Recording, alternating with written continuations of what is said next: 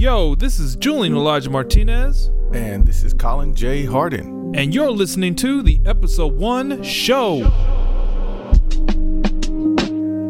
Welcome back to the episode one show, everybody. Thank you for waiting with us through the break. I know you've already heard the sex education episode that mm-hmm. just came out on the first week of January, but here we are. Here we are in 2024.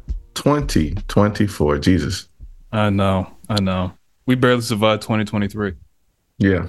It was actually for me, I'm not gonna lie, it was a pretty good year. Mostly. It was it had ups and downs. It had its ups and downs. You know, you know what was not who was not a good year for? Bass Reeves.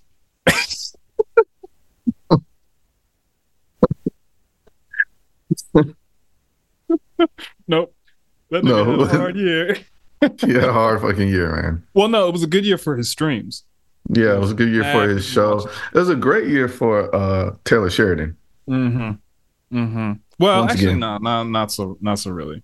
Why is that? Because his whole Yellowstone essentially got tanked because of um, the lead. What what happened? Because of uh, uh, uh, Kevin Costner. Oh, he did he didn't he just say oh yeah, yeah, yeah, that's right. That's right. Well this is not this is not a gossip podcast. So no.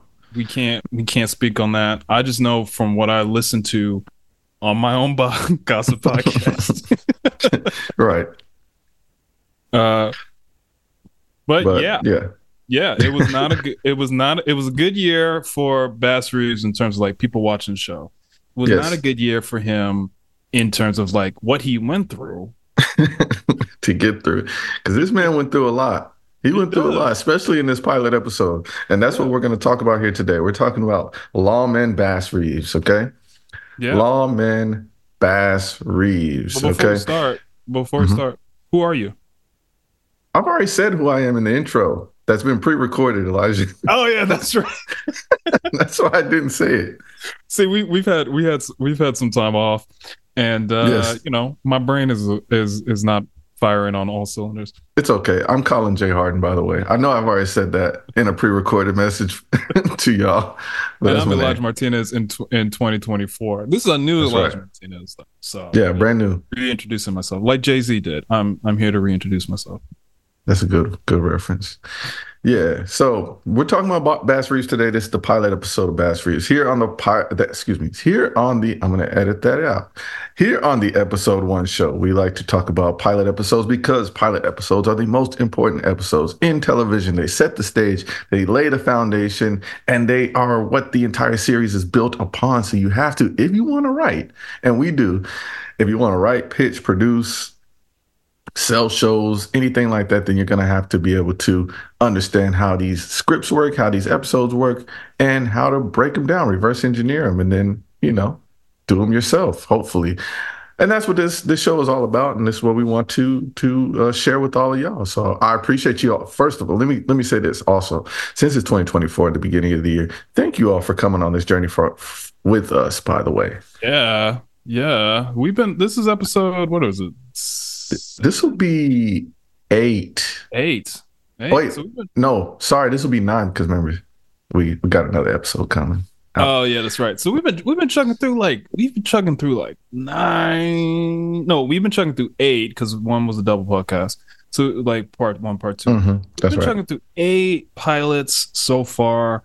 Um, it has been it has been an absolute blast, and thank you all for all the people who have been listening, all the people who've been following us on socials, um, all the positive feedback, particularly That's from right. our mamas, because our mamas seem to really like the Mhm. show. Uh, Your mom does really like the show. She I does. see her- Even though, even though she she skips she skips the violent she skips the violent episode, so she might skip this one. She might. She might. This is pretty violent. It is. It is. It is. Well, let's uh let's I guess let's start. Uh Colin, do you have an elevator pitch? I have one. I don't have an elevator pitch, but I can come up with one after you. So go ahead. I'll let you go first. All right. Cue the music. Imagine a black slave who's been trained as an exceptional soldier is cheated by his master in a game of poker. He then beats the shit out of the master and escapes to be raised by a Native American woman only to cause the death of her son later on in the episode. Eventually, he wanders back home where he discovers his estranged wife and his daughter, who he didn't know he had. And then he might live happily ever after because that's how it ends. Okay, I like that. Actually, I, this is what I'll say about that. That was a that was probably the the best short synopsis I could have thought of for that show. Because that's all. That's it literally that's that's all that kind of happens in this. In this. That's exactly right. That's exactly right. I mean, that's and honestly, the way it's set up, the way the show's set up, it literally just it feels like it drops you into chunks, just like that. Mhm. You know what I'm saying? Yeah. Um, so yeah, this would be my pitch. Okay. All right, Bass Reeves. All right, you're you're the executive. All right. all Cue right. the music. Cue the music. All right, so I got this great idea for a show. Okay, all right, all right. It's about Bass Reeves. You ever heard of him? No. No. Okay, you might not have heard of him, but he's the first black man to become a federal cop, like a U.S. Marshal. All right. Yeah, yeah. All right. So, and he was like legendary. People were scared of this dude. They were f- feared by him. But he also has like this really, really like humble beginnings. He was a slave, but he was also in the Civil War, but not on the Union side, on the Confederacy. Yeah. Yeah, right. So anyway, he was on the Confederacy, but then what happened was he somehow we don't know that he he he won his freedom, but we gonna say we gonna say he beat the shit out of his his master in the in the show. We're gonna make that part up because that's not exactly how it happened, but that's how we're gonna do it. He beats he beats his master's ass, okay, and then he goes on this epic journey, like forty days, forty nights, like goddamn, you know what I'm saying, like Moses and shit, okay, and then he comes back, and then he becomes who he was meant to be, this epic figure of black propaganda. Paramount, what you think? Paramount Plus. A million dollars right now. A million Only? dollars. I need more than that. Okay, whatever. a billion dollars. A yeah, I need I, I need like a hundred million to make this. Right, I mean, do- like it, it. I think I think that's a pretty good synopsis as well. I mean, it. Both me and Colin has have had a problem with this pilot for a, a, a, a number of reasons. Um, some of it is we're going to get into our own kind of politics and and Yes. opinions during this episode. So I guess Yeah. that's the spoiler or the Yeah, that's the warning. trigger warning if you want to say. Yeah. because both me and Colin can be a tad uh radical in our Yes. sometimes. Yeah. Um, but it there's also some structural things that we that we had an issue with. But before we get into like structure, uh, do you have a do you have a log line for I do. I do. And I really like my log line actually. It's a little long, but I legit like it. Here we go. This is my log line for Bass Reeves. All right. When Bass Reeves, a former Confederate porter, escaped slavery, leaving his wife behind, he goes on an epic journey that tragically leads him back to his love and to the discovery that he is a father. that is fire. Cue the fire sounds. We don't have cue, we don't have sound effects, so I'm gonna do it. Fire. That's fire. I like that. That was fire. So we do these we do this log line exercise for those who are just joining in as an F because you, you have to learn how to write log lines. Um it's actually in, in certain uh, circles it's the belief that, you know, if you can create a good log line, you can actually kickstart your own writing process for the for the script. So we try to do it as an exercise for all of our pilots and we just focus on log lines just for the pilot. So this isn't a log line for the entire show, but just for the pilot as if the pilot was a singular thing. Um, I don't know if I can top that, but I'll try. So here's mine. Um, a member of the Confederate slave regiment, Bass Reeves, must learn to survive in indigenous territory after escaping his master and leaving his pregnant wife behind. Yeah. Which is, yeah, Yeah. that's all that happens. Yeah. Yeah, that, that's that's pretty much it. That's that's pretty much it. I think the the only thing I would say is for the log line, if you want, and you don't have to. This is the thing. You know, I'm not I'm not criticizing it. I'm just saying for the No, for the listeners. No, I'm not. I'm really not. I'm just saying because I think for the log lines, you can decide because what I did was I went all the way to the end. You don't have to do that. You know what I mean? Like you don't have to go all the way to the end of the story. Sometimes you can leave it like you did. You know, you left it open. So, and it, and again, it's just it's all preference because it's all about. A lot of times, this is what I've this is what I've heard when I was in school. A lot of the uh, the literary managers when we would we would get Zoom meetings with them, and they would say, "Okay, if you got a great idea for a show, send me a log line." They don't want to read anything but that, right? Right. Like if you have a script or you have an idea, okay, cool. But first, have have a script, please, if you're gonna talk to a literary manager. But uh, basically, he's like, email me and send me a log line because he wants to see, or she wants to see, or they want to see the log line hook them, right? They wanna they wanna feel it. And again, we're doing them for the episodes only. But if you're doing it for the series, you you want to make sure that that log line hits them. Like, okay, this is something I need to read.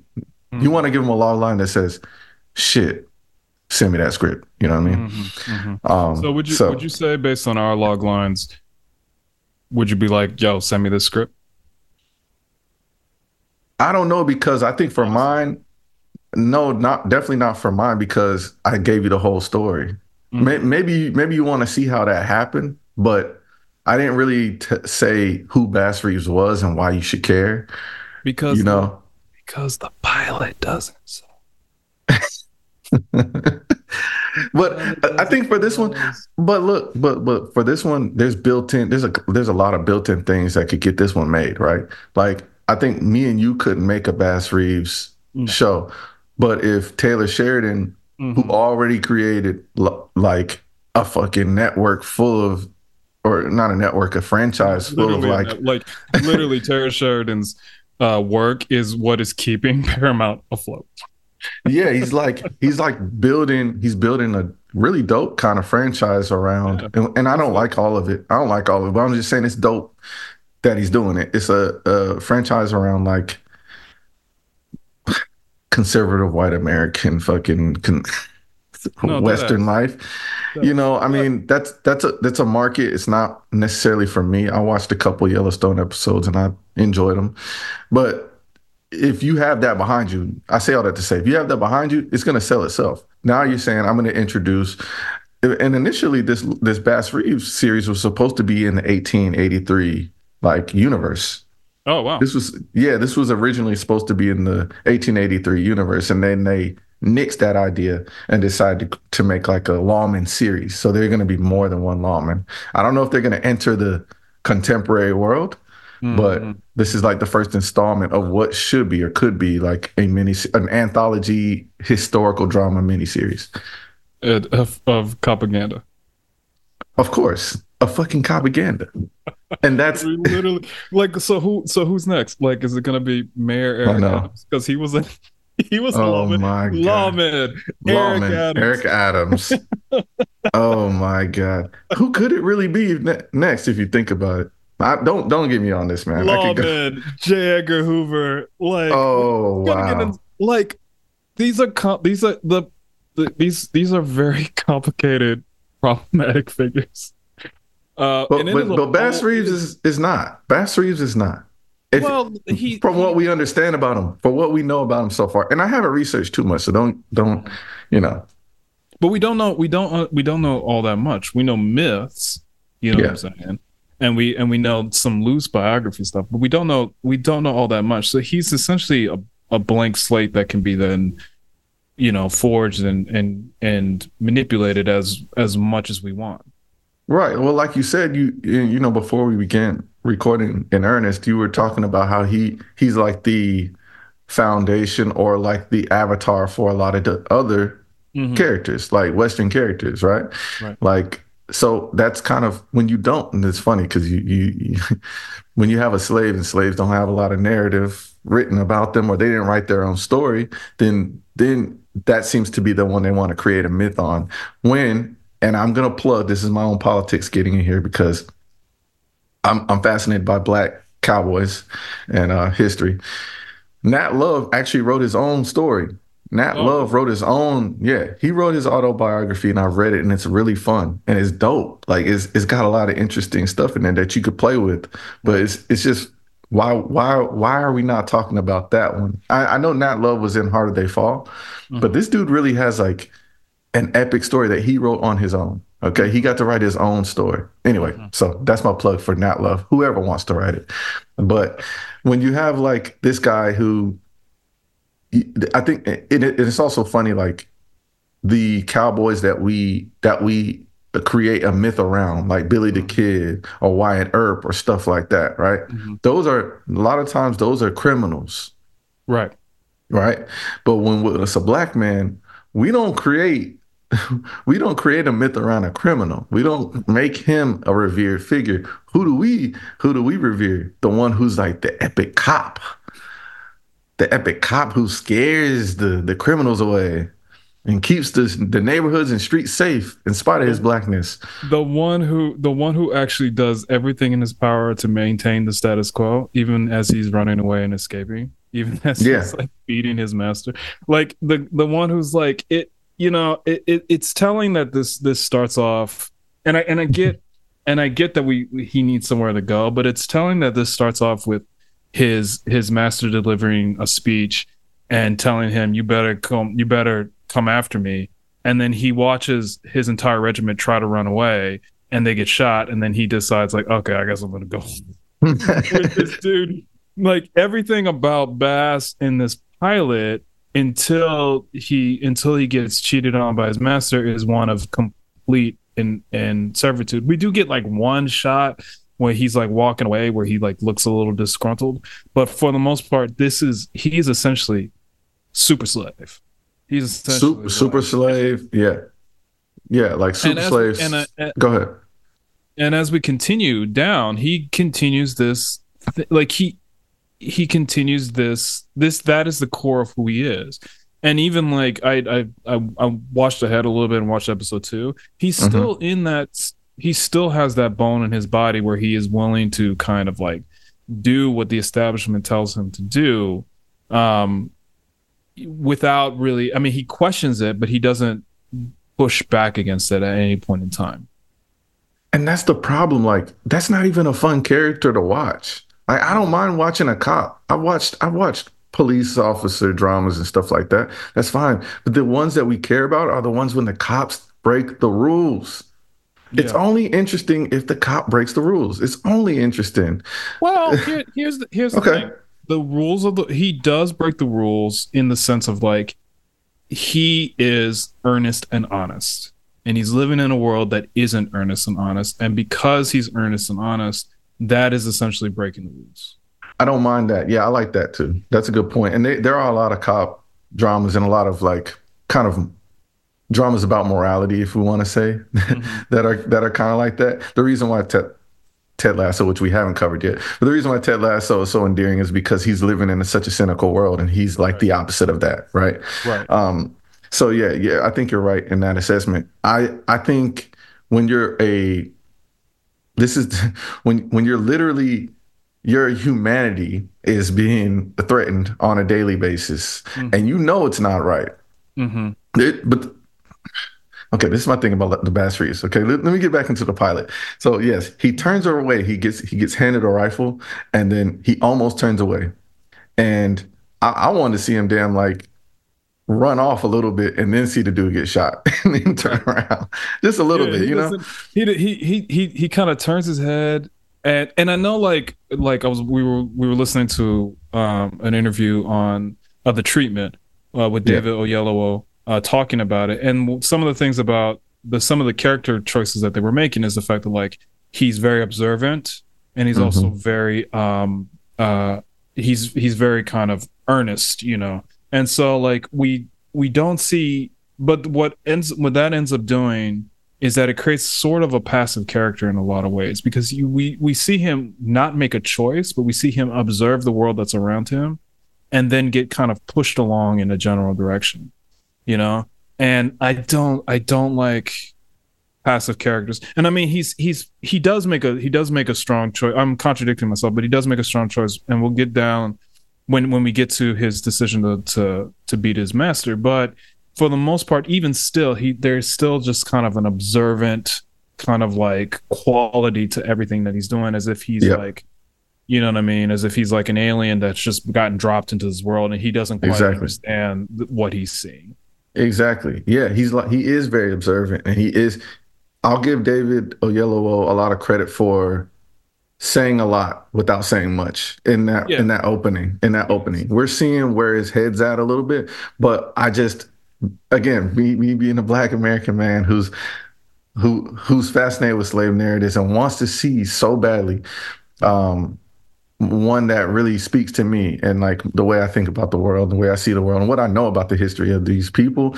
It just it's just kind of disappointing at times when when it's not. It, it doesn't go all the way as far as I like. And when I say that, what I mean when I say that is like I want to know. I want to know for a fact you don't want to be there. I want to. I want to feel that. I don't want to see. I don't want to see you have to see somebody brutalize another man Right. uh, in war for you to be like, this is horrific. I'm the antithesis to this. You know what I'm saying? I want you to.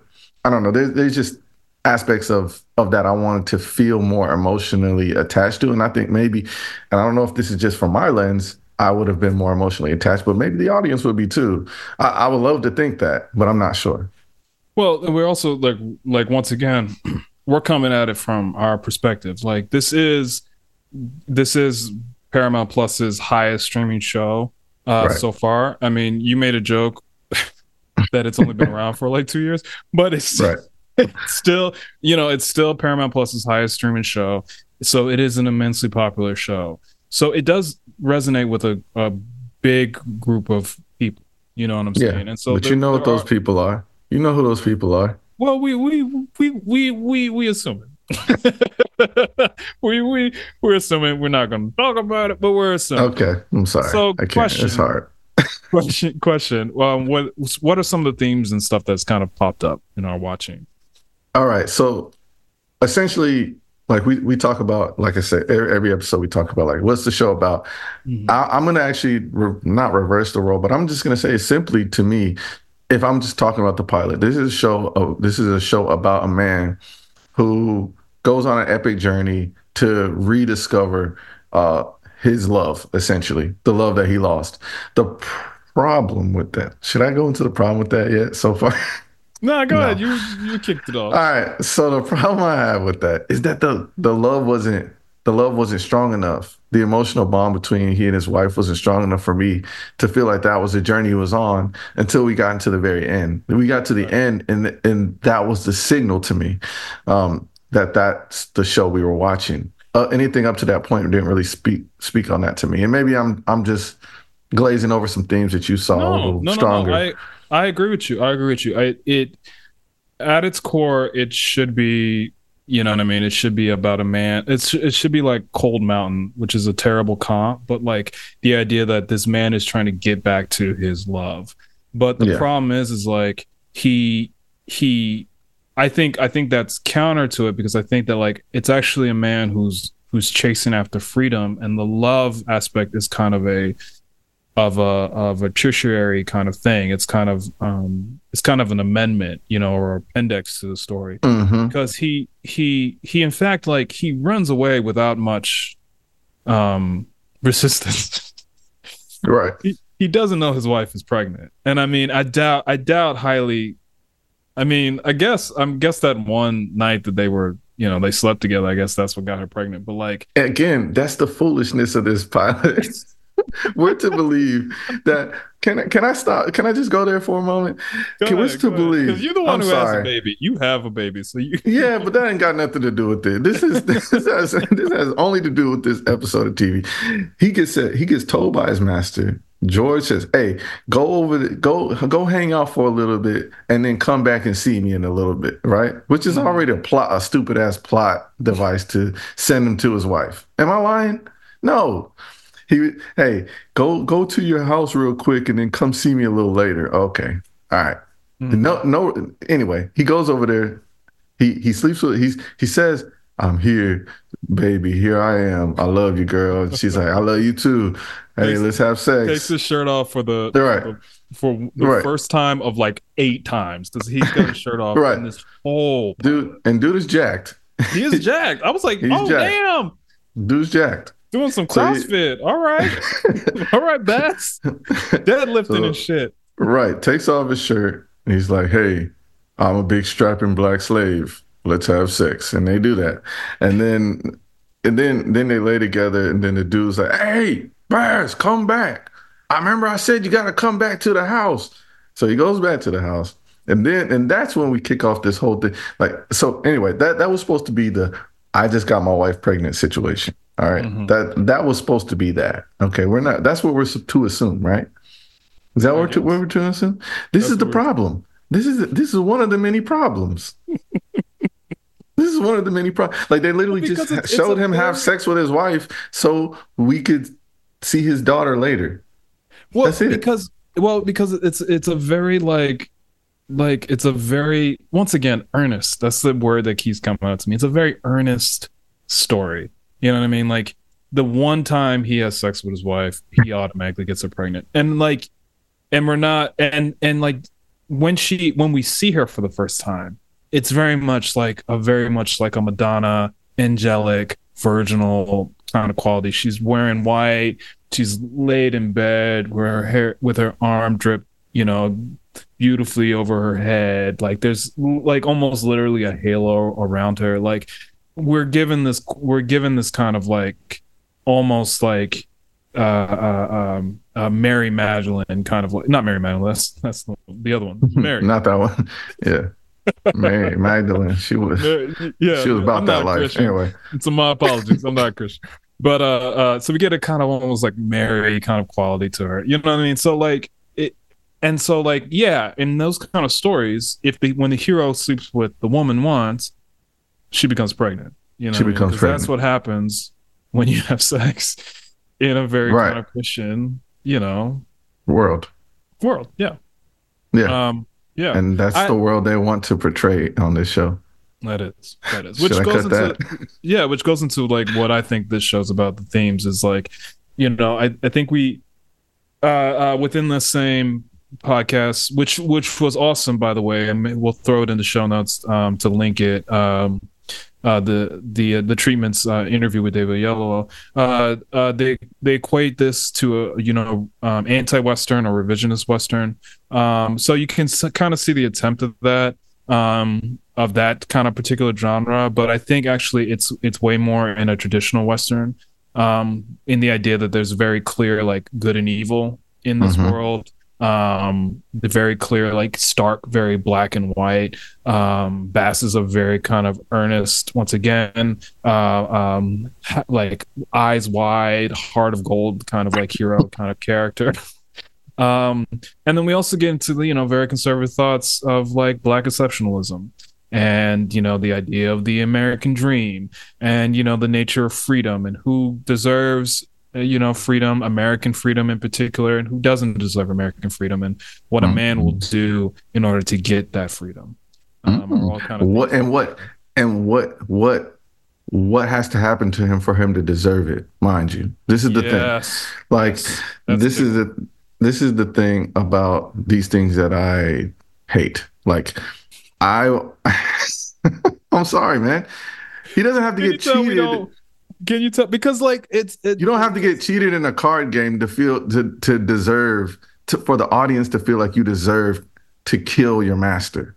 You see what I'm saying? which he doesn't do No, he doesn't. He just beats his ass and leaves. All right. kind of walks away You know what I mean? Like, first of all, should have killed him. All right. yeah the gun was right there. stakes man They should have should have should have beat his ass. Should have beat his ass. But you could okay. Well, I forgot. You can't kill him because that dude turned. He he ends up being a politician later on. That's what. Yeah, no, that's- and you can't you can't kill him because you because they end up casting um uh I forgot that brother's name. Shea Whigham. Yeah, Shea, They- yeah, and you and you're gonna get your money's worth. You're gonna cast Shea Whigham. Yeah, he's You're a gonna beast. do like He- eight or nine episodes. He ain't just doing one. Right, and I he is a beast. No, mind you, he killed he killed that role to me. I'm not gonna lie. He he Oh, did yeah. well. I Oh, yeah. enjoyed. I mean, en- like, like, look, look, look, look. We're we're making we we're having a hard time with the show. Um, the acting for the most part in the show is pretty is pretty great. Um, for the most part, there are certain things that both me and Colin have issues with, but like the acting in the show is pretty is pretty pretty good. I watched the show. I watched the okay. Now we've already talked about when we talked about who deserves freedom, and we talked about what you have to do, what what what the audience needs to see happen to you in order for us to for for you to to feel vindicated in what you do to take your freedom. All right? mm-hmm. that's that's the big. Honestly, that's one of the biggest dilemmas in any slave narrative, is especially if one ones that are historically accurate or not. Like, um, in Django, for example, briefly, you know, we know what happens. Uh, King Schultz shows up and basically needs his help. He needs he needs Django's help, and he kills the his his masters at the time in order to get get that. He, Django didn't do anything to quote unquote deserve it. We find out later on that he's the kind of guy who need, you know, he's the kind of man who was destined to be on a mission. Whether he deserved his freedom or not, every slave de- deserves their freedom, right? But what we learn about Django is that he was destined to be put on a more epic mission than a lot of other people were. All right, so that's the cool thing about that. Uh, brief to you know to sum that up briefly, Lawman Bass Reeves to me just didn't it it didn't make me feel like this man was destined to be on a mission. You know, uh, just because you're a, you become a father does not mean you're destined to be on a mission to become something else. like that's why it's not a great pilot to me because when you end a pilot that way of the revelation that you're a father, like all that does is tell me that you need to be a dad. That doesn't yeah. tell me that I need to keep watching um, and see what what journey you've been on. You went on an epic, like biblical proportion journey yeah. To get back to your wife, essentially. And yeah, but not really to get back to his wife. Because Exactly. Like, it was not that was not the reason. Go yeah. Because yeah. like he he he spends and I, I, love I love I love what you said. Um in terms of like what a man has to do in order to get his freedom. Partic- but particularly what a black man has to do to get his freedom. You know what I mean? Like a lot of these that's my issue with a lot of these narratives is like black people essentially what and it's and these and oftentimes these narratives are written by by non-black people. And so the idea is like we have to go through brutality in order to get a smidgen of what is is associated for white folks. And unlike it unlike it being this a because that's true in so in a certain degree but because it seems to be written by white folks it's telling us like no you have to do that rather than like that is the reality of the world that we live in. Does that make right. sense? Like right. Bass has to go through that in order for Bass to be redeemable. And I think like that personally for me is a lot of a lot of horseshit. you know. Well, and that's Pun the problem. Be- yeah. well, that's the problem because that's the problem with slave narratives in general because we're talking about we're talking about people who we know were brutalized for for hundreds yeah. and hundreds of years, and then to put them into a character, to place them into a narrative in which they are a character at this point, right? Mm-hmm. They have to. Every character has to go through brutality. You know, every character has to right. get punished. But the nature of a slave is innately punished. Like it, it's right. the punishment is innate in their in the, the the essence of who their character is at the at the start of their story. Right. So that's and no, I don't know of many other characters that that eh, that's that's the case. You know, right? And well, and we also don't know what we don't. We we're putting on this idea that like Bass is searching for freedom, but we actually don't know what Bass wants because Bass has never is able to articulate it, and nope. so he he just kind of is. He's either being told what to do and he does it. Literally, that's all he does. So like even when he runs away, his wife tells him to run away and then he does it. And mm-hmm. then he mm-hmm. ends up with the Black Seminoles and she says, "Work with me and and make a house with me." And he does it. You know what I mean? He mm-hmm. go when he shows up at that, at that but he she also offers him freedom in that way too you know but does she because like yeah he, she says you'll be free she says if you stay here you'll be free but is he? No. he's just because he's not free. He's just kind of working. I mean, we don't see him be free other than we see right. him like kind of catch a catfish.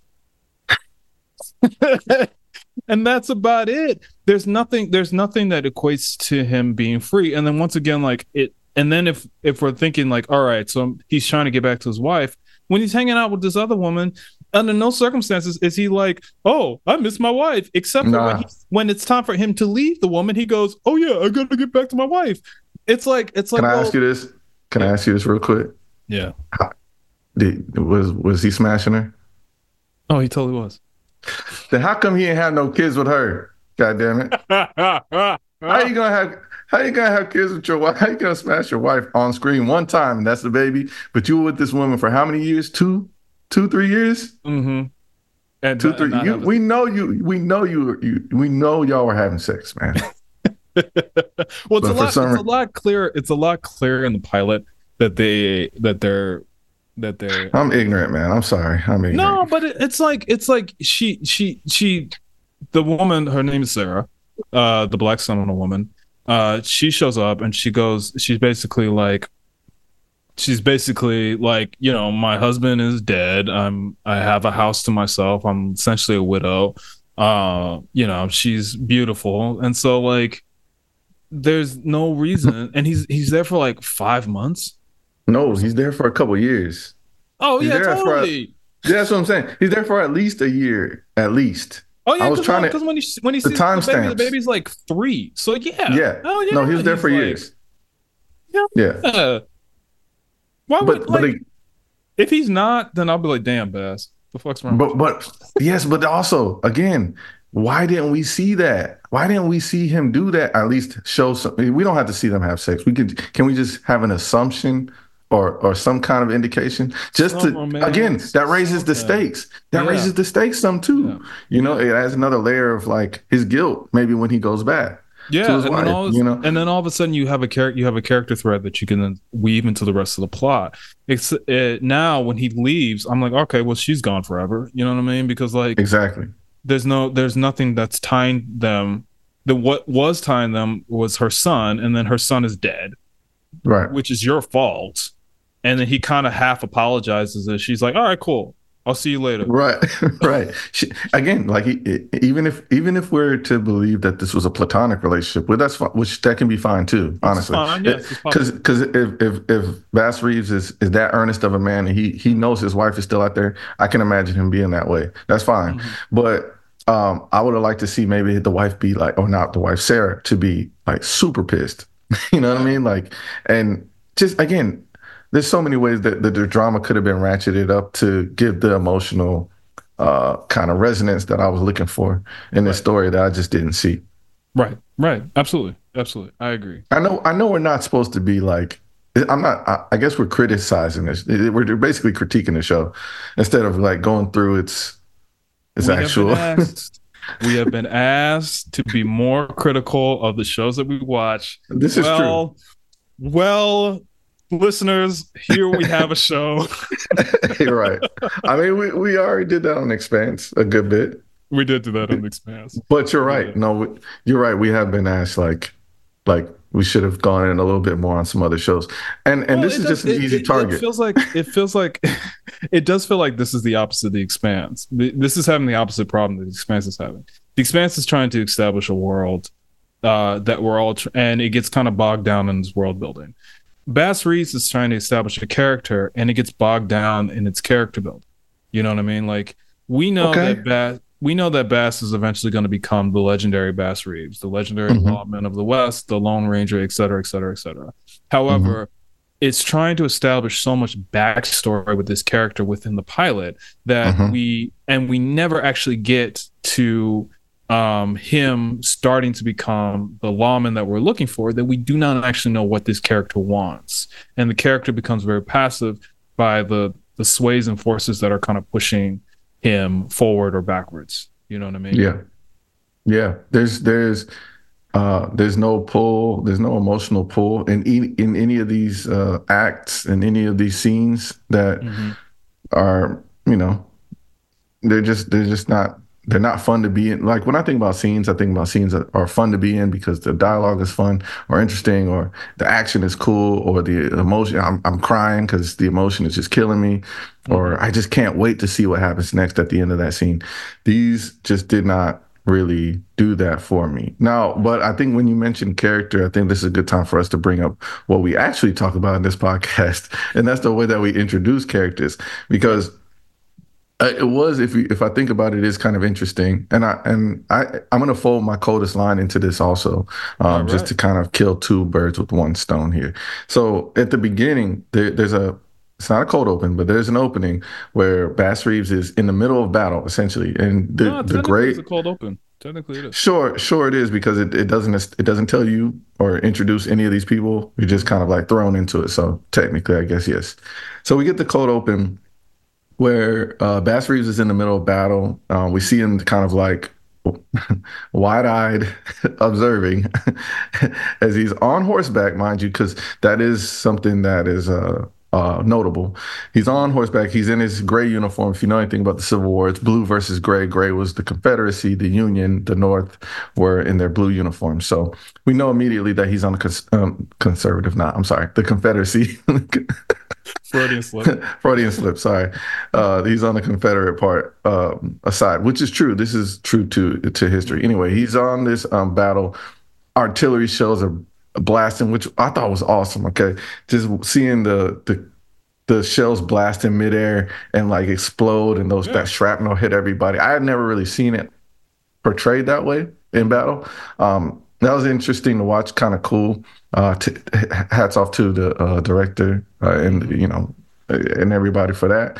Uh, anyway, his master drops a cold line, which I thought was written by the, the the writer, but it was not. It was actually a quote from a Longfellow poem. Oh, really? But yes, uh, he says he he gets his his soldiers together. I'm sorry, it was Tennyson. My bad, Tennyson. Um, he gets his soldiers together and he tells them, you know, Brave men of the 11th! Get together, goddamn!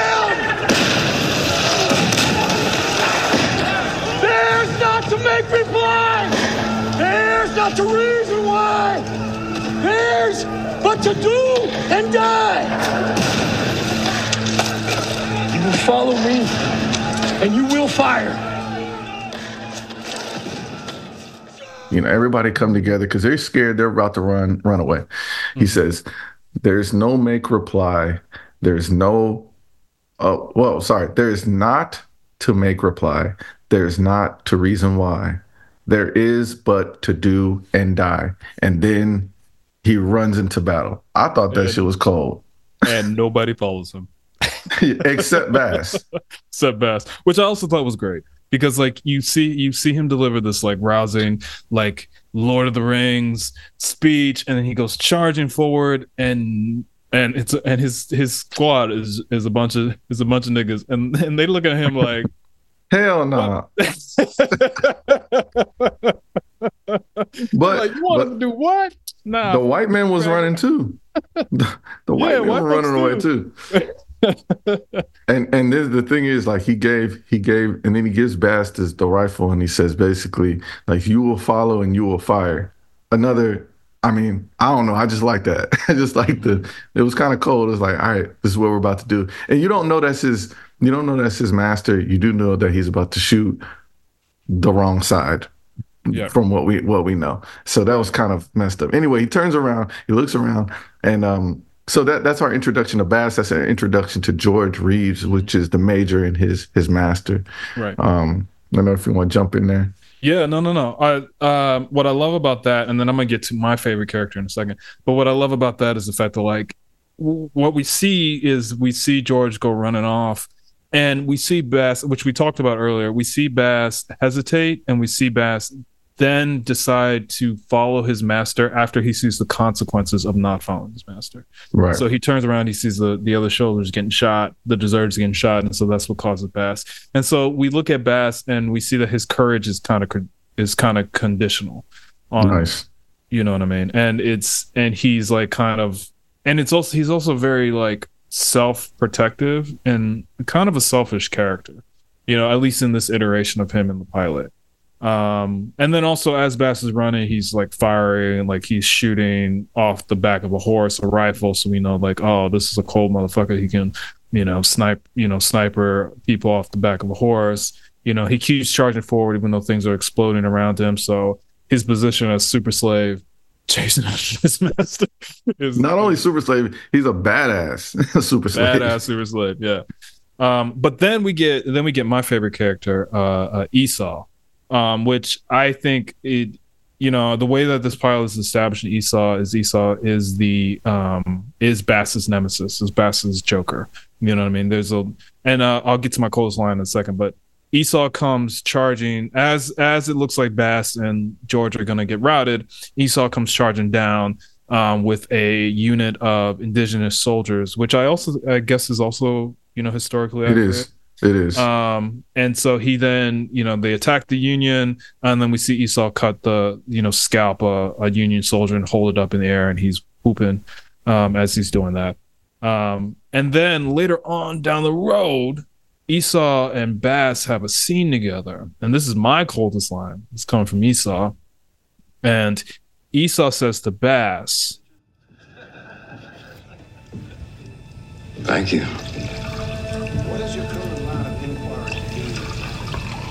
I saw you. What is your name, soldier? No soldier, son. Just Bass. Well, you are a wolf, then, Bass. We all breed apart. We know our own.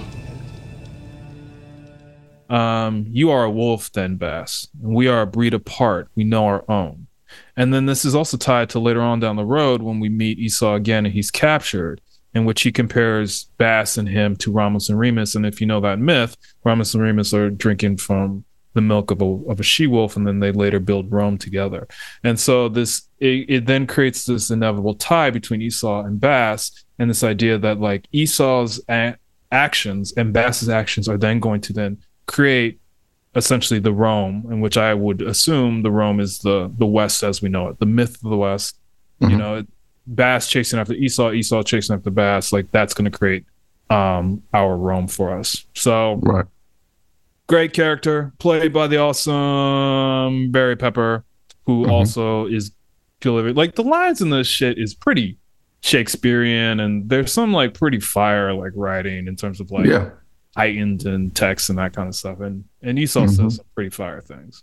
Yeah, that that's a great one. I love that coldest line, and I honestly it hit me to the the line of uh, we're wolves, you know, we're a breed apart, you know, we know our own, and then kind of like you like you said the the follow up, the the callback later on when he sees him um, later. That was that was dope. Um, Yeah. And I didn't, but I did not until actually I read your notes, so I saw.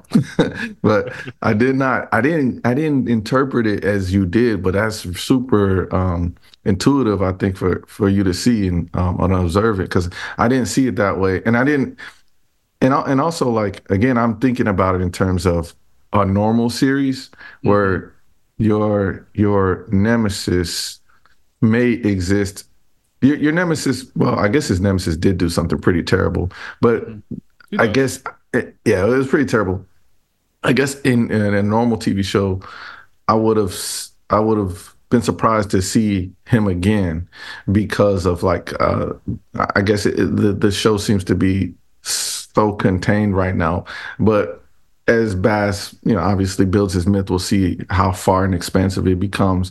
But um, no, it was uh, yeah, I didn't, I did, I just didn't see it that way, and it's that, but that's a super strong observation, I think. Um, well, we also we get lingering shots of Esau whenever he shows up. Um, Mhm. You know, he's often he's oftentimes gets the last shot of a scene as he's like watching Bass walk away or mhm. or that kind of thing. So there's there's that in there's that initial connection. Um, and then I think that like it's just the breed apart. We know our own, and and we know that you know as as we're writing characters, particularly protagonists and antagonists, we want them to be shadows of each other. You know what I mean? We want them to um to hopefully be going after the same thing, but if not, they both share character traits or they share the literal opposite of each character trait, which then keeps them inherently tied. Um, right now, the issue is, is that the West, as we know it, within this the world of this, seems very, very fucking small, and so the so he probably is going to run, and which then seems like, uh, uh, like it's they're going to have to do some like you know structural narrative jujitsu to try to get these two characters to run into each other because you know as we know the West in reality it's pretty fucking big, and so Yeah. the idea that these two people are going to keep running into to each other and keep fucking with each other is different than like say Batman and Joker who are stuck in a city together. You know. Uh, True. but True, but But this is- but in westerns that happens all the time. You know what I mean? Right, Like, right. the- but you're but you're you are right because they I say it's funny because we we both kind of uh, interpreted or envisioned this world, this Western world, to be so small. But if if you read the little text that pops up on the show frequently, he's running across states multiple times. He's going to Arkansas, to Indian Indian territory, and Oklahoma, to Texas, and back, and it just doesn't feel that way. You know, no, it doesn't. it feels like it's it's all in the same place. It feels like you he's running up the street. Right. And and then and then in my mind I'm like, okay, this dude, uh, Esau, he's running away. He's going to another state. He's going to Denver. He's going to Dodge City. He's going somewhere. He's going to Yuma. He's going Yeah, somewhere going to crazy. Mexico or going Right. to Canada. Something. Right, he's going somewhere crazy, but somehow Bass is going to find his way. He's going to grow a mustache first of all, and then he's going to find his way. yeah as as I as I have in my in my in my Zoom picture, I've got a lovely picture of Bass with his with his mustache, which With we won't see because it's in all the promotional materials. All right, uh, I think there are two other important characters. We talked about Jenny Bass's wife a little bit in terms of like Mhm. her sleeping on the bed, the angelic images, da da da da. Then we also get Sarah, which is the Black Seminole, um, and she is much like Esau is to Bass. She is the antithesis of Jenny. Um, when we meet her, she is holding a shotgun, which is an image of violence. She points to sh- she she awakes Bass rather than Bass awaking her, which is Bass wakes up Jenny and Sarah wakes up Bass. And the way that and you know, you can also argue that Bass is awake is awaking Jenny with the kind of a phallic kind of thing because he's like, okay, it's time to have sex. And you know, Sarah's awakening Bass with a phallic kind of thing. It's This is wild. this is so wild. you like that? This man is writing a term paper. This man. I'm, sa- I'm man- just saying the this man is writing there. Those a are the are there. PhD, a PhD dissertation. This is crazy. um, nah, I see it. I see it.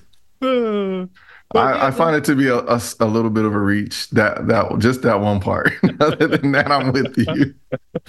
Um, well, but also like you know, like Sarah, Sarah's a mother, Jenny's uh, Jenny's a mother. Um, both of them chart, both of them give Bass um a want and a reason to live, which is like essentially fatherhood. Um, which Sarah has uh Bass kind of become a a surrogate father for her son, and then later on down the road, Bass then becomes the actual father of his own daughter.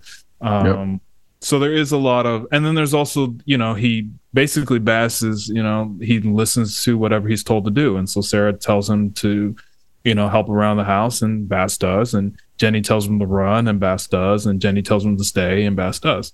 So there's some you know there's i think there are parallels that are kind of existing for these two female characters I think Elijah, you have really unlocked through your your excellent analysis. You have unlocked for me. I'm not even joking.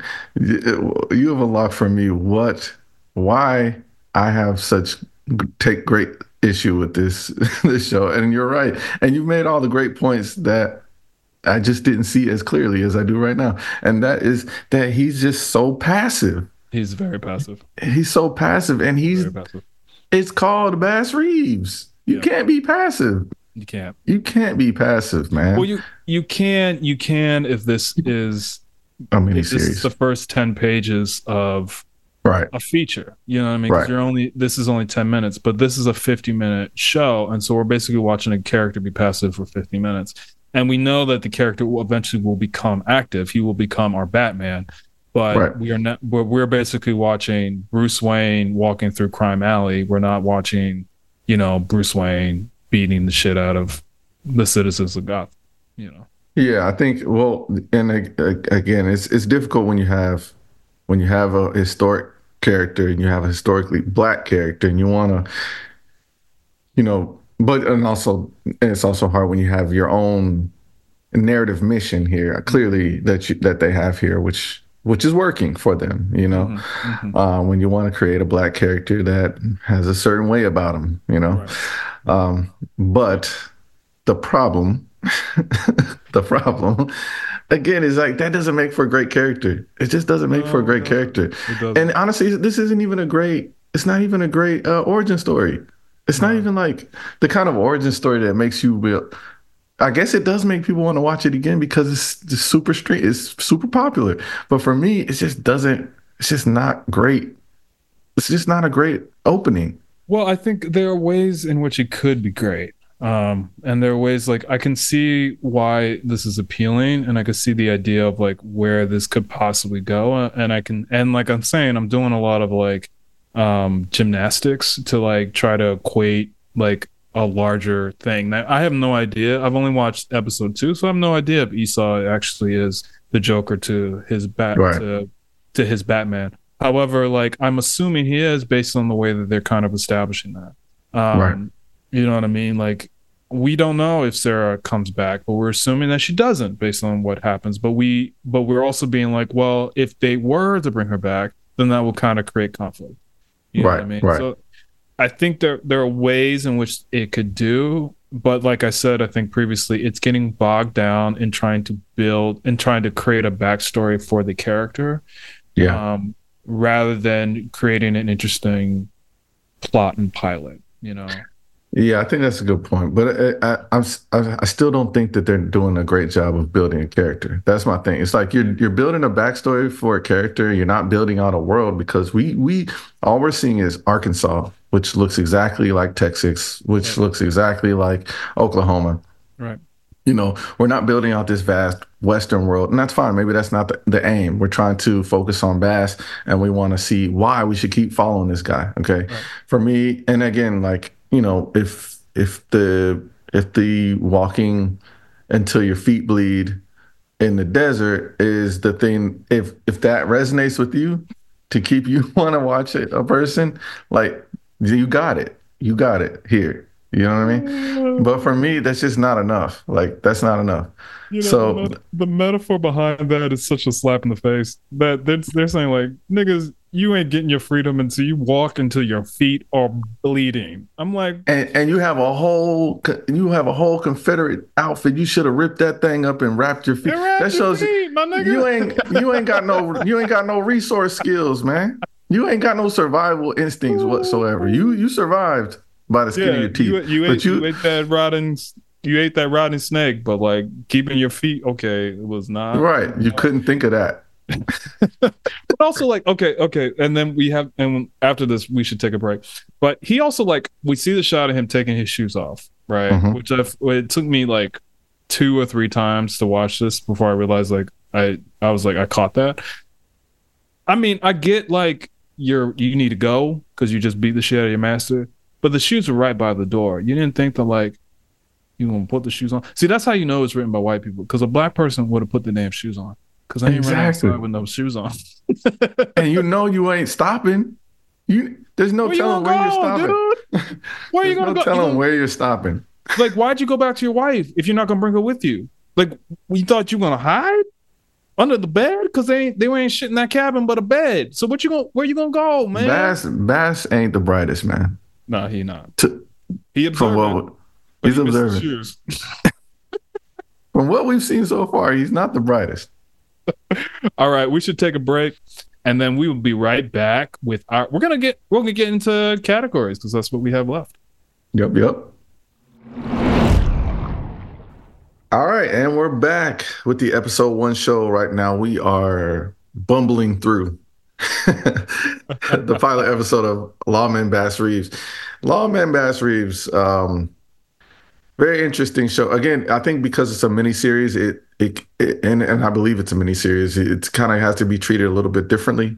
Um, yeah, I realized that when I was looking it up on IMDb, I was like, "Oh wow, we snuck our first miniseries." And we had Yeah. told, when we had first started this, you we both were like, "No Mm-hmm. miniseries, no limited series," and then, but we kind of had to do it because it's it's such- Yeah. it's people's conversation, it's in the zeitgeist, um, and I and I do think it it's it shares some pretty good lessons for us to learn. Um, Yeah, and I think honestly, I've I've watched other miniseries. I don't know if you watched Godless before. If you haven't watched Godless, I did actually. I, I remember. Okay. Yeah. Godless was fucking awesome. It's Yeah. one of my favorite ever. And um And I thought about that actually when you were bringing up Sarah. Sarah shooting, it, it was very much like uh, Roy Goode. You know, I Uh-huh. don't know. You remember where how Yeah. Roy Goode and and I can't remember her character how how they met with the shotgun. Yeah, yeah, yeah, yeah. I think I remember. I think I remember. Yeah, it was a very similar uh, introduction to those to to that character. Um, but anyway, so I, I can't say because it's a mini series that it shouldn't do all the things that a good pilot should because Godless did that. Godless did that very well. So um, so I'm not going to let it off the hook in that way. But I did want to talk about a couple things. So there's there's a scene. All right. All right. Well, I just have to. I, I had. I got to criticize one more time when we talk about the way in which an an audience needs to see a slave become free, or the way they need to be emotionally attached to a character and feel like he gets vindication or he gets um, permission from the audience to be able to do to to take his freedom. All right. So this was done in this pilot. It was done with a card game. Okay that that his master would drunkenly asked him to come in and and play with him and said he was going to give him his freedom. Mind you, Bass has never never never um, uh, indicated that he even wanted his freedom until this day, until this moment. Other than half running one time, but I think that was more running because you you was seeing freaking bombs blowing up in front of him. But yeah, anyway, he was he was having a he was having a panic attack. That's what. yeah, it was more PTSD type situation going on. Anyway, so he's finally indicated that he wants his freedom when it was offered to him. Again, passive. He's not. Anyway, so his master says, I'm going to give you your freedom if you can beat your master, which is a funny kind of cold line in and of itself because it's foreshadowing. Because he mm-hmm. does beat his master, he beats his ass with his fists. But anyway. Look at look at you! Look at you doing Oh, mental I- gymna- doing doing mental gymnastics. I'm I'm catching it. I can catch him. I can catch. I can catch him too. I can catch the double entendres as well. So, anyway, he said you can get your freedom, but you have to beat your master. So he, he sets up a card game. They play it. Bass gets. Uh, I want to say. uh, Well, he says it, and he says it so funny. I have to. I'm actually going to put the sound in there. The, the way he says, wait, what do he say? A plain flush. He says plain flush. Like when when the guy asked him what, what he got him, He should have been. what a, Well, I can't be, boy. Do you, you realize what you have? Plain flush. I must congratulate you.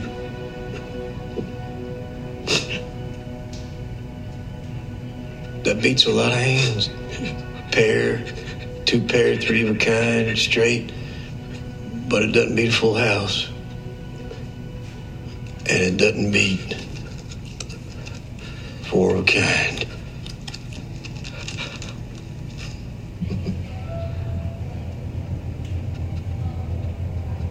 Ooh, that was a close one. Yeah, you don't play poker like I taught you to shoot them Yankees, but that was a good game. Unless I had a queen. That there queen of hearts. You think you did what? I played a queen of hearts. I had it. Oh, there's only one queen of hearts in this deck. I had it. You saw it. Do you understand? You must not know what a queen looks like.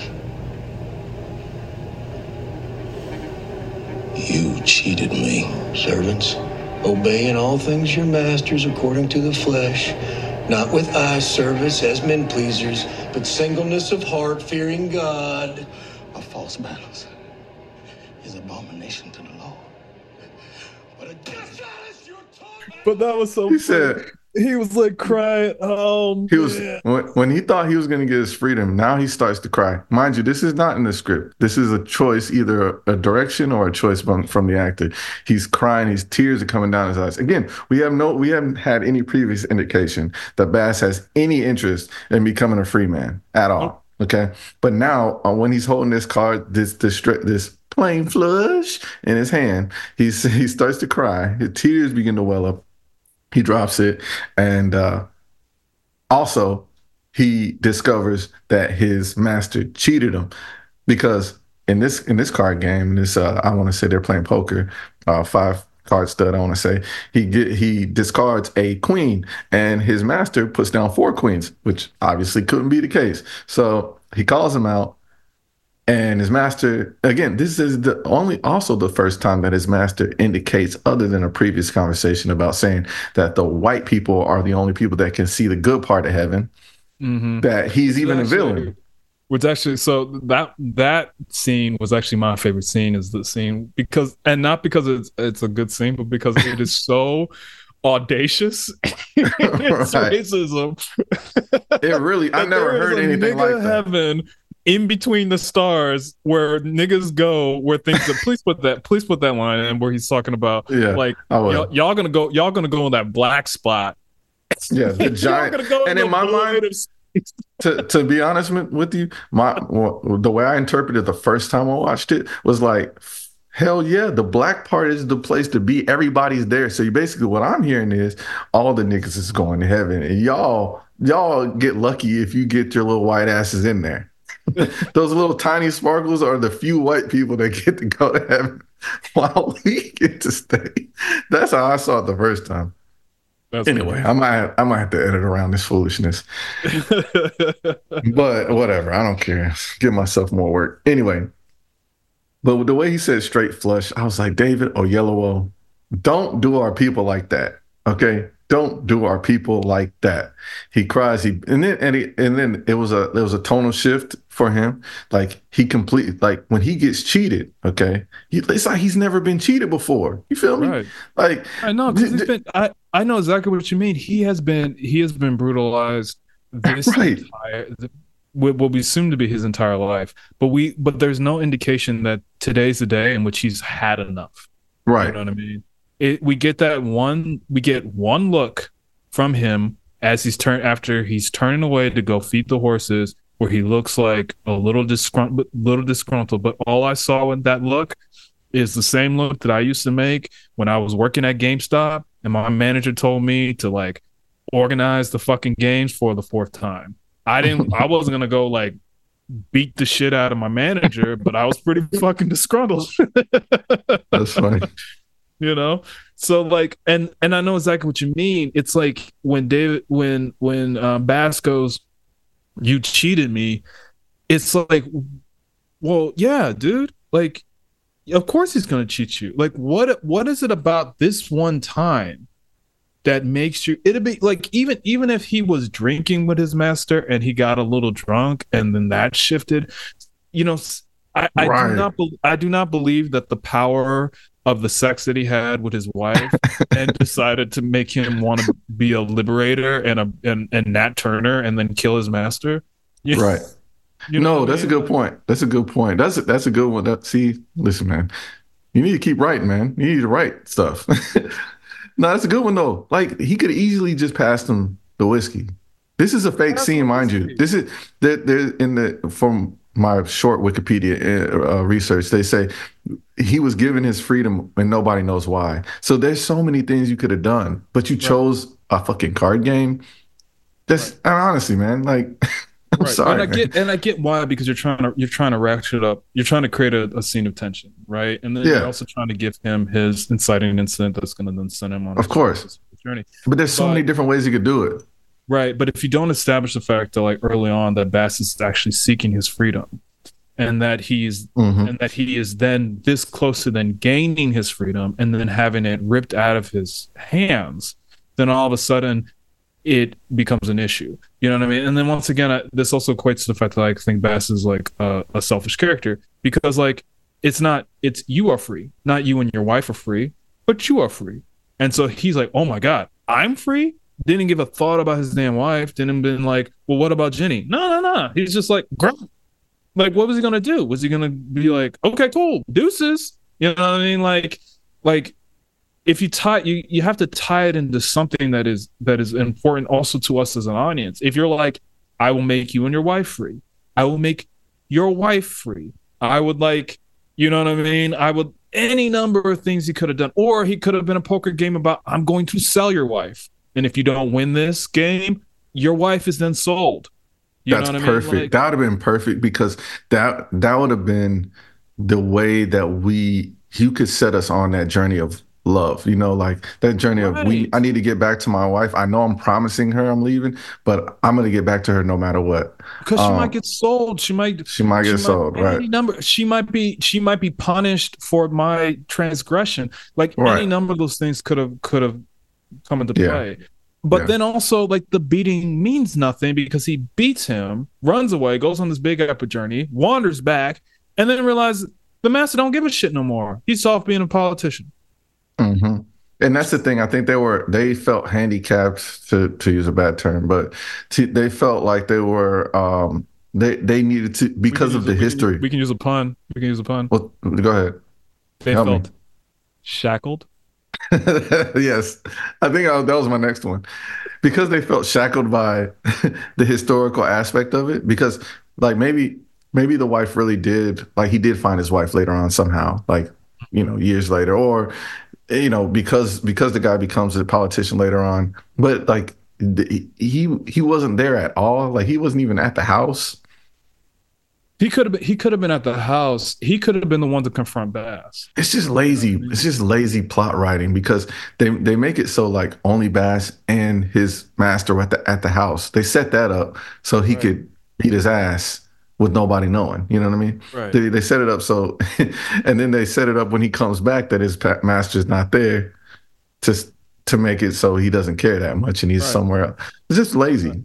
This is, and, and then once and once again, like you know, we don't know if the ma- if the master. Should, we assume the master is going to show up later on. We assume that they'll have like a an epic uh showdown or some shit. But like within this thing, within what we're given as a pilot, it's just it's it's oh it's it's for us. It seems like a weaker choice to be confronted by the wife of the master and not actually confronted by the master because there Right. there was no establishing relationship between Bass and the wife, and so thus there's no conflict other than the idea that like, oh, I might get in trouble. But if Bass is then confronted by the master when he comes home, then we have all that backstory of all their entire history, and then we also have conflict.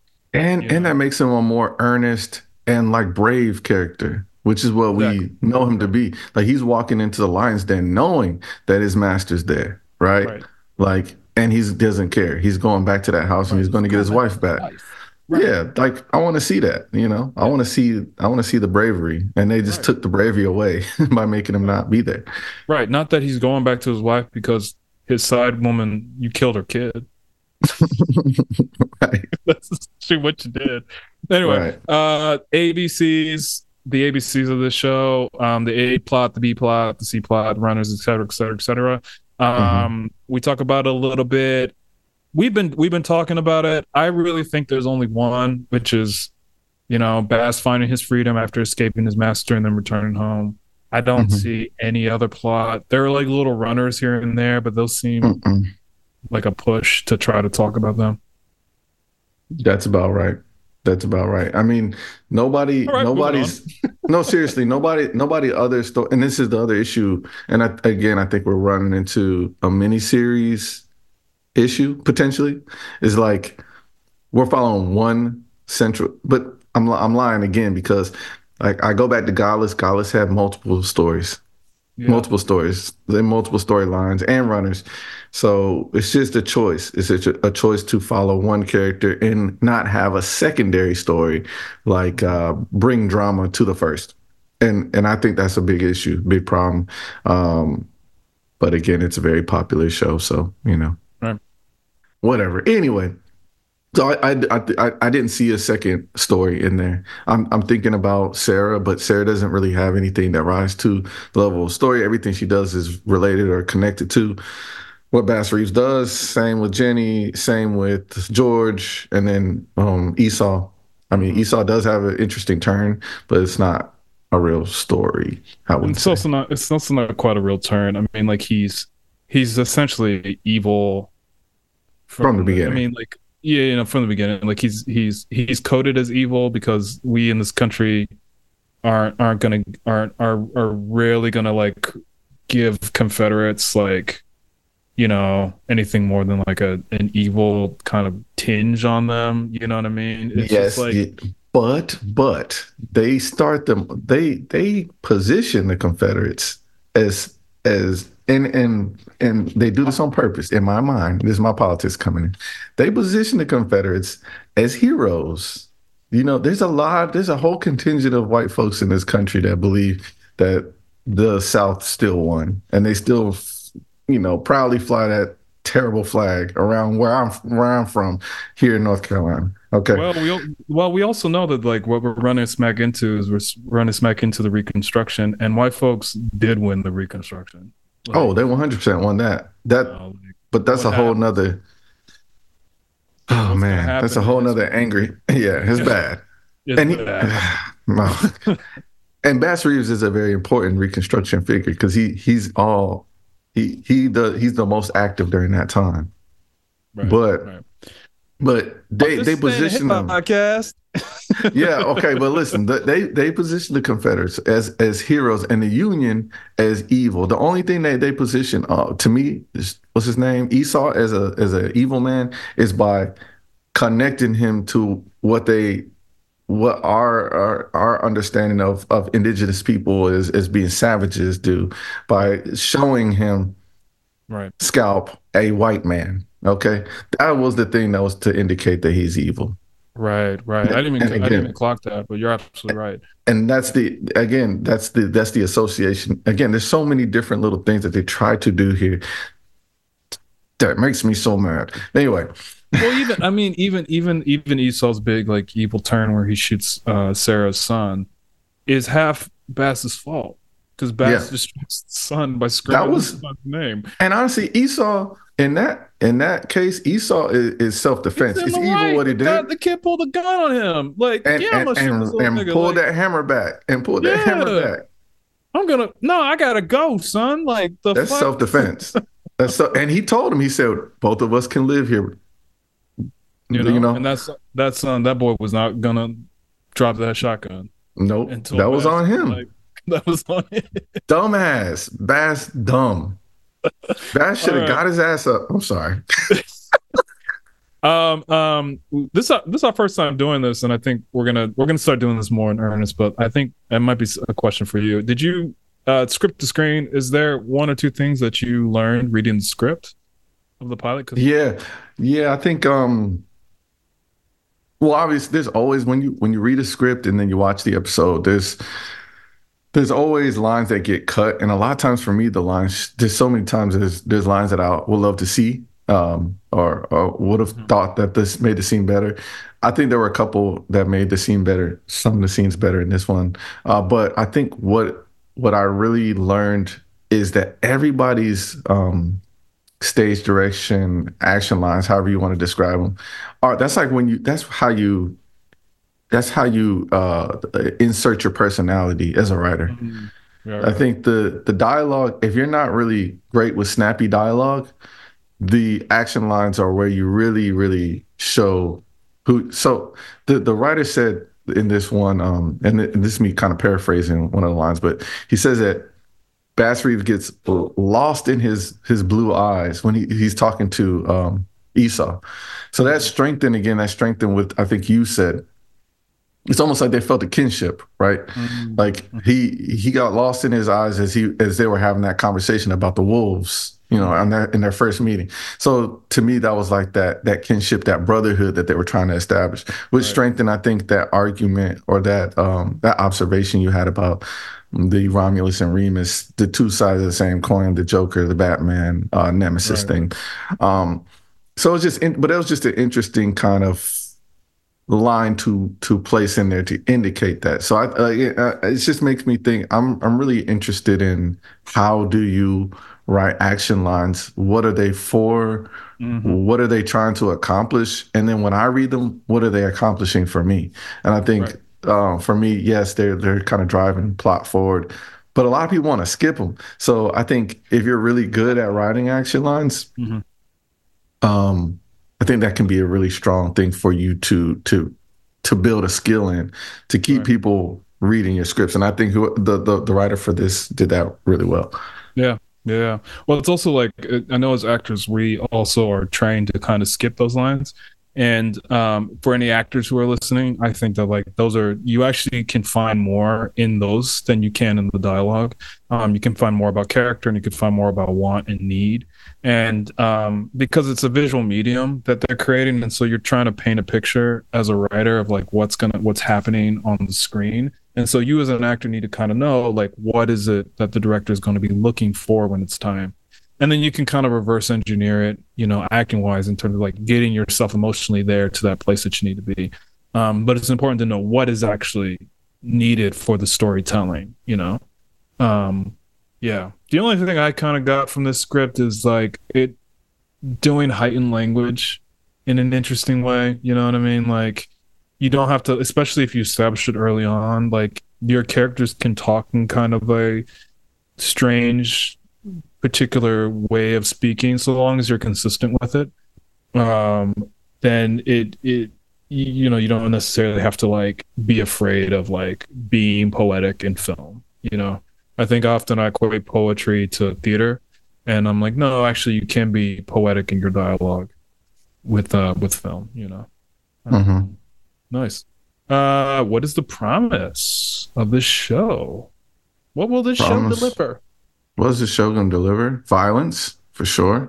yeah Good bit of violence. Uh, we're going to see what I what I think. Just you know, based on what we know about Taylor Sheridan shows and what we know about westerns and historical dramas, we're going to see Bass Reeves across the entire West. I'm to say probably all the way up from from you know Den- Denver, Colorado to Texas and everywhere in between. mm-hmm. uh, you know, doing his thing as a U.S. Marshal, scaring the pants off of all these mostly probably white evil uh, criminals. Okay, we're gonna see that. We're gonna see, hopefully, we're gonna see Bass turn into the kind of character that I don't fucking know, man. Like we're gonna see. I think we're gonna see some. I think we're gonna see some. Seriously, I, I think we're gonna see some marriage drama going on Um, maybe maybe because because this is a man who needs to go out on his own and go do things all away from home for a long period of time. Um, Mhm. So how can you establish a family life with that? I, I I have issues with that myself. You know, when you work your ass off and you the weekend happens and you just want to sleep, but you gotta play with your baby, gotta take your wife out. I understand. So Uh, I, I, as as much as I think that like Bass is going to like like want to put his feet up and I don't know listen to sports on the radio. Uh, I don't I don't think we're gonna get that, but I do think we'll get we'll get some you know we'll get those we'll get classic Western stuff you know Cowboys versus Indians kind of thing. I think we'll continue down the slave narrative, and eventually it's you know it's a vigilante kind of slash cop show slash superhero show. So, you know, eventually he'll become the Bass Reeves a legend, and we'll when we'll watch him, you know, take down the bad guys. Um, I think that's what's promised. Yeah. Yeah. You think you think Lawman's gonna be like Star Trek, where you have like Lawman, Bass Reeves, season one, two, three, four, five, and then you have Lawman, blah blah blah, whatever, in the 1920s in damn Chicago, like you know. Yeah, I mean? I think I think the only reason they're calling it a miniseries now is because like if it doesn't go forward, they can still um submit it for like limited series and miniseries.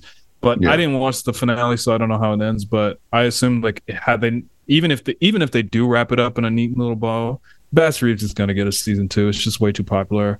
And then you know, just like Yellowstone has like eight, you know, eighteen twenty and nineteen thirty and twenty twenty five and all this other stuff. Mhm. They're gonna do the same thing with Lawman. They'll they'll have I bet you money they're gonna do like a uh like a prohibition lawman. I bet you Oh, yeah. money, right. you know, they'll do like a Walker Texas Ranger like motif. I bet you money they'll do like a Narcos kind of thing. Like they're gonna Yeah. do different. What's that? What's the dude's name? Elliot. Elliot. What? Elliot. Elliot North? Oh. No, no, no. The the the lawman. I can't remember his name. Anyway, Elliot Ness. Uh huh. Elliot Ness, yeah. They're gonna do an Elliot Ness, lawman, Elliot Ness. Yeah. Yeah. Yeah, I can see that. Okay. Um so yeah, that's the promise uh favorite scene. I can I can give you my least favorite scene I already did, and that's the card game. I've already laid that out pretty clearly. Yeah.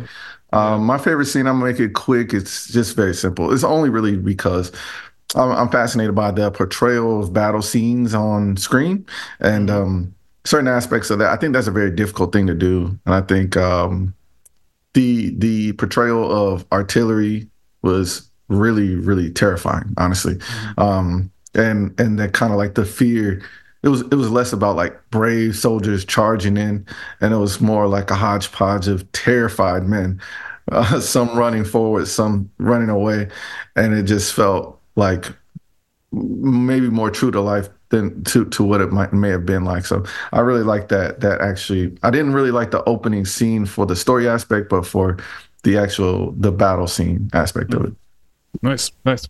I think I said mine, which is which is the heaven the heaven scene. Um and yeah, and once again, I just thought it was funny that he's telling this poor slave that you're gonna be in a black hole somewhere with all the rest of the, the other niggas. it's just hella fucked up. Um What's uh, your worst? Oh, that's my worst. Oh no, that's my favorite. Uh, my worst is the is the poker scene. I also I don't I don't really like the the scene with um I don't like the catfish scene um because I think that was No. totally pointless and unnecessarily and you could have cut it out of the entire show and and have lost nothing. And um I also don't like the the scene at the end with him playing with the baby. It just went on way too long and and it, you could have because we're gonna get to this now you could have had that scene be a great cliffhanger that's going to spin us into something else. Instead, it ends with him playing with the baby, and we're essentially like, okay, end of story. Great. See you in lawman Eric Adams, like, or some shit, you know? right. because is there a cliffhanger in the show? No, Oh, there's no cliffhanger. And honestly, yeah, cliffhangers. You know, I got my cliffhanger theory. It's the the big reveal, the burning question, the main character activate, and then the shock and awe, which also shock and awe is kind of like a, a like a it's a side character to this whole like three cliffhanger se- series situation. Um, but to me, every almost all, all the great scenes, all your no, that's not true. Not all the great scenes, but a lot of great scenes have have cliffhangers, and almost every episode uh, or every pilot episode should have a good cliffhanger, and this one just doesn't have that, and it just you know you have to rely on the audience desire and their care for Bass Reeves as a historical figure, and I didn't think he was strong enough to be able to not have a cliffhanger. Personally, yeah. I think I think what is what's banking on the fact that like people keep watching this is the fact that like people have bought into Terry Terry Taylor, Taylor. Sheridan, yeah, Taylor Sheridan as a as a creator and the worlds that he's building, uh, similar to the way like George Lucas people buy into what George Lucas does. Um, Mhm. So they're like, great, I'll watch more because I trust him as a as a as a storyteller, um, which is then gonna you know drive them to watch episode two. But if I was just taking this cold and I didn't know that there was an episode two, three, four, five, or six, I'd be like, that's the end of the story because it it ends. You know, he he goes out, he comes back, he gets his baby, and that's the end. There's nothing that spins the character into the next thing. There's nothing that's driving him forward. We still actually don't know what he wants. nope. You know, um, so we're like, all right, well, cool. You know, and I can tell you in episode two, we don't still get what he wants. You know, Right. um, and so I, that's I don't I don't know. For me, that's that's not strong storytelling. No. Um, all right, let's get into our award. All right. Awards. Yeah, who's your Steph Curry or Hmm. your Serena Williams? Steph Curry. This is to the actor who cannot miss or the department that cannot miss. Yeah. Uh, you know what? I think that I will give it to Shay Wig Wig Wigman or Wiggum. Sorry. No, we can't get the white man's name right. Yeah. Sorry, Mr. White Man. I apologize. I apologize, Mr. White Man. Or words you'll never hear me say ever. Okay. Um nah.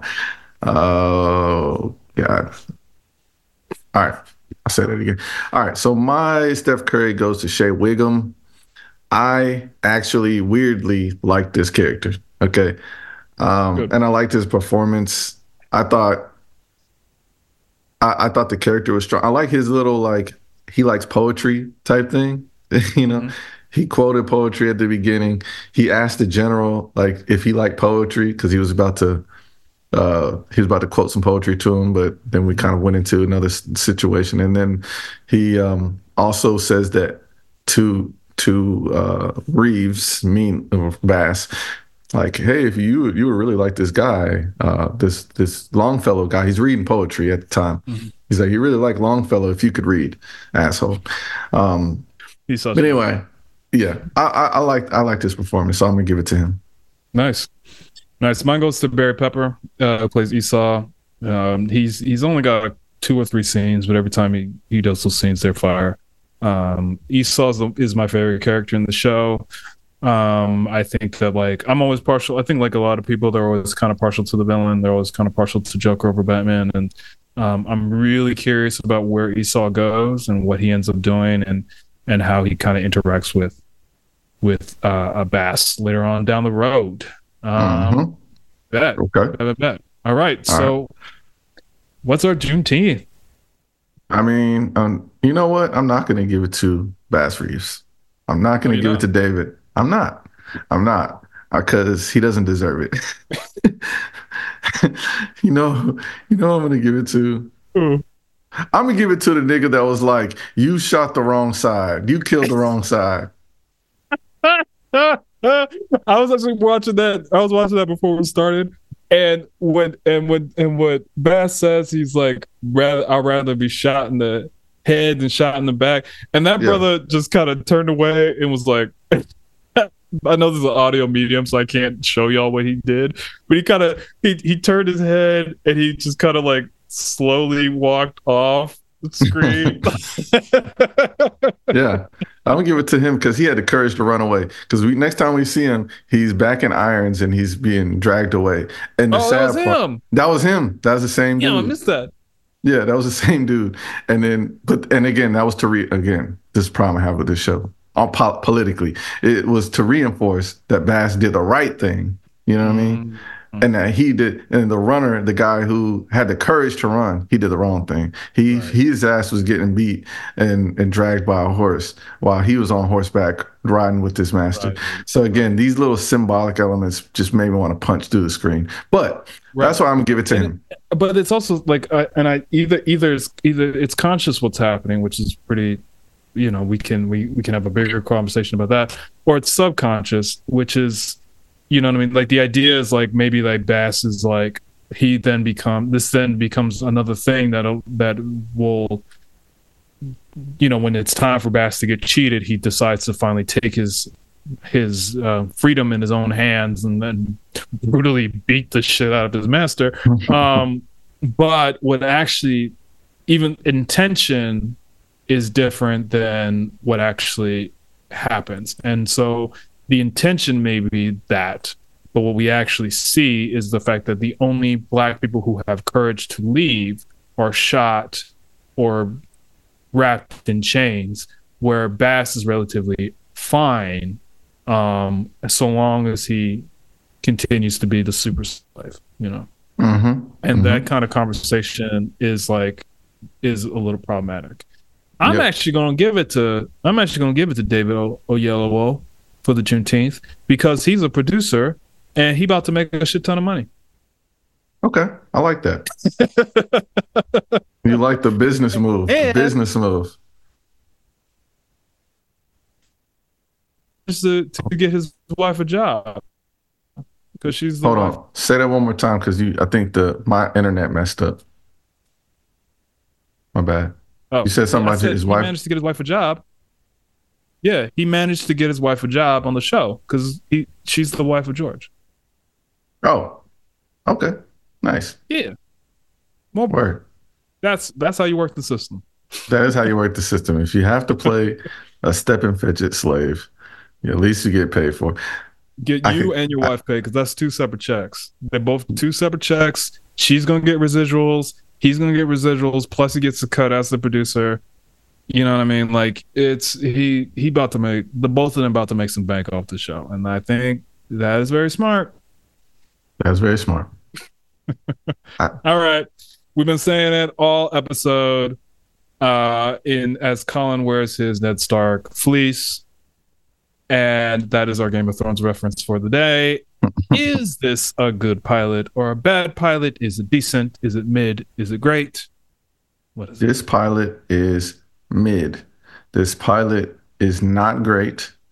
Um, this is one of the few. Honestly, I'm I'm gonna, I'm gonna call it bad. I'm gonna call it bad. I'm gonna call it bad, straight up. Yeah, I, and I have polit I have political leanings, but but you know, you cannot not have them. You cannot not bring in your po- your politics when when you're talking about slavery. We're talking about history. Um, you know, you just can't. So like, I, I have to say this is a bad pilot. It does a lot of bad things. It and, and in some ways it does damage po- politically and socially. It does some kind of damages, and, and I know that might be something that people don't want to hear, but I'm just saying that. That's just how I feel. But when we're talking about narrative and structure, it's also bad. So like, I, I promise you, if it was if it was narratively sound in my in my mind, I would say I have issues with it, but it's very good. But it has both of those problems for me. yeah. I would say, um, I, I it, you t- you keep my politics in it, it's a bad pilot. You strip my politics out of it, I think it's a mid pilot, um, because there seems to be a, a big audience who have watched it, and I think also have finished the show, which makes it a hit. And so there are things that it's so there must be things that it's doing well um, outside of the narrative issues that we that the two of us have seen. Um, so I would call I would say it's mid, um, but you know you keep my political leanings. I would say it's bad. The reason why it's po- popular is because the same reason why your politics call it bad. What are you watching, just- Colin? I'm just saying. All right. Okay. What are you watching, Colin? What you, what Okay. you- Okay, he wants to change it, sir. Okay, what I'm watching is this. No, I'm watching Fargo. I'm watching the new season of Fargo. Season five. Yeah. started- Yeah, and I and I'm liking it. Um, I'm I'm liking it a lot. And I've I've actually listened to. I'm going to plug the treatment again because it's one of my favorite podcasts about uh, TV and movies and storytelling and music and all that good stuff.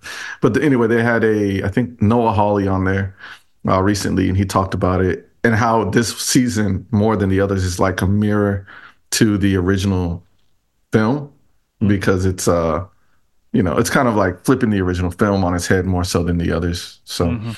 um anyway I, I really like that one and i'm i'm actually trying to get through and i'm i'm trying to decide if i am enjoying it or if i really love the the concept and the premise a lot but bodies on netflix bodies is a Oh, yeah. cross time it's like time travel sci-fi you know I don't even. I, I don't even. Uh, it's like almost a procedural. It's it's got some interesting things going on there. Uh, but Bodies on Netflix. I'd say if you're interested in sci-fi, uh, time travel, strange mysteries that almost never get solved, I think Right. you might be interested into it. Nice, nice. I need to put that on my list. Uh, I just I finished Scavenger's Reign, which was brilliant. Absolutely Okay. brilliant. I don't know if you know that show. Uh, I do not know it. I'm looking it up right uh, now. it's Max. It is uh, sci-fi. Um, it is basically my brother who watched it too equated it to like if James Cameron and Ridley Wow. Scott had a baby, and that'd be the movie. Um, This looks awesome. it is pretty. The animation is is a, is fantastic. Wow. The things that it, the the the philosophy that kind of comes in out of it is awesome. Um, this has been an excellent. 2023 was an excellent year in animation, and so like you know what I mean. And I'm a big animation anime animation guy, um, so Scavenger's Reign was dope, and it looks like there will be a season two. So hey hey hey, and I, am yeah. Sorry. Go ahead. and then I'm I'm also uh, watching The Curse on Showtime. Um, and Emma Stone is quickly becoming my favorite actress. Really? Yeah, She's. so I good. saw I saw something about it, but I was like, and I it literally today, and I was like, this shit looks weird. And I know the guy Noah Fielder is a weird. He's Yeah, Nathan Fielder. brilliant. Yeah, the Nathan for You show. I Yeah, watched yeah. that before, and it's just off. I love it though. I loved it. it it is so off and it is it is definitely not for everybody i mean some it is it is oftentimes hard to watch. Um and the main characters are so repulsive and like and but they're interesting and it leans complete it, it, there's no redeemable quality to these people at all. And so you really have to like be into both the Safdies as film as filmmakers and nathan as a writer and nathan as a performer. Um, but Emma Stone is fire. She is the she is a walking metaphor for the white woman perspective. I because I watched that and I watched um uh, uh Poor Things and I'm like, wow, you're just the avatar for for white women through history. Oh, I gotta watch that. I've been seeing a lot of um ads for Poor Things. It's great. It looks Poor interesting. Things. Yeah, Poor Things Cool. really cool. All right, ready to plug our ready to plug our socials. Yeah, yeah. Hey, uh, everybody, thanks for listening. That was the episode one show, the Bass Reeves pilot. And we are uh, happy that you came to listen to us. If you made it all the way to the end of us just bashing that pilot, I mean, at least I was. I mean, anyway. But if you want to follow us on our socials, we're easy to find. Uh, the at the episode one show on all social media platforms. That's Facebook, that's TikTok, that is Instagram. If you want to follow me, you can follow me on X uh, at Colin Says Things. That's C O L I N, just one L. And then at uh, Instagram at Colin the Producer. hmm And you can follow me at my full name, Julian Elijah Martinez, on Instagram or at Julian Elijah on X. All right. Well, thanks All for right. Well- listening. the next episode will be promptly next Thursday, as it always is. If there's ever a break, we will let you know. If there's anything extra that we want to share with you, any type of community building thing that we're going to add onto this podcast, we will let you know and we'll probably post a short little reminder, a little recording reminder for you all. Uh, but thank you for listening. And as Elijah says at the end of every episode, Peace, peace.